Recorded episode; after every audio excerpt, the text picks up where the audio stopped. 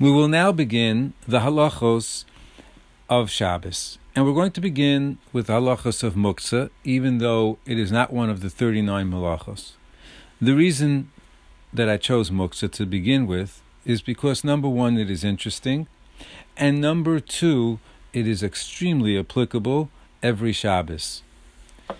When I first learned halachos of muktzah, I found something amazing.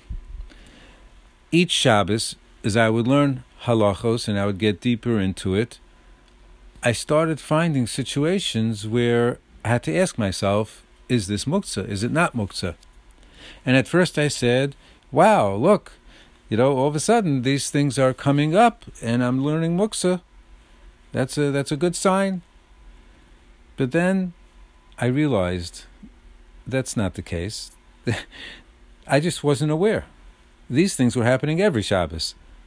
But I just wasn't observant of it. I didn't notice it because I didn't know the halachas of muktzah.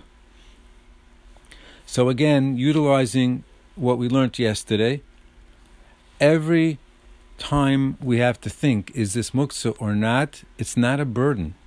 It's a tremendous opportunity. It's an opportunity to think about Hashem, which is what we're supposed to be doing on Shabbos. It's an opportunity to strengthen our amuna and bitachon, and our amunas chachamim, our trust in the chachamim, because muktzah is something that the chachamim enacted. So with that, let's begin. We're not going to take an exhaustive approach.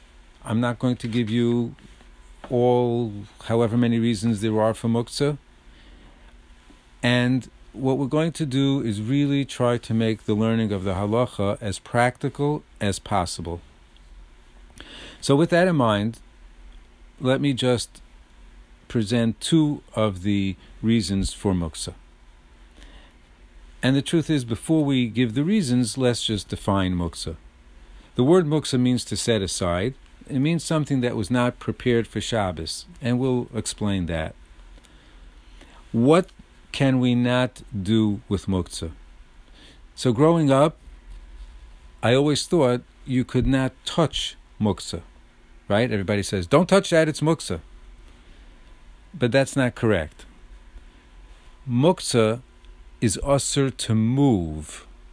It is perfectly fine to touch if by touching it, it's not going to move.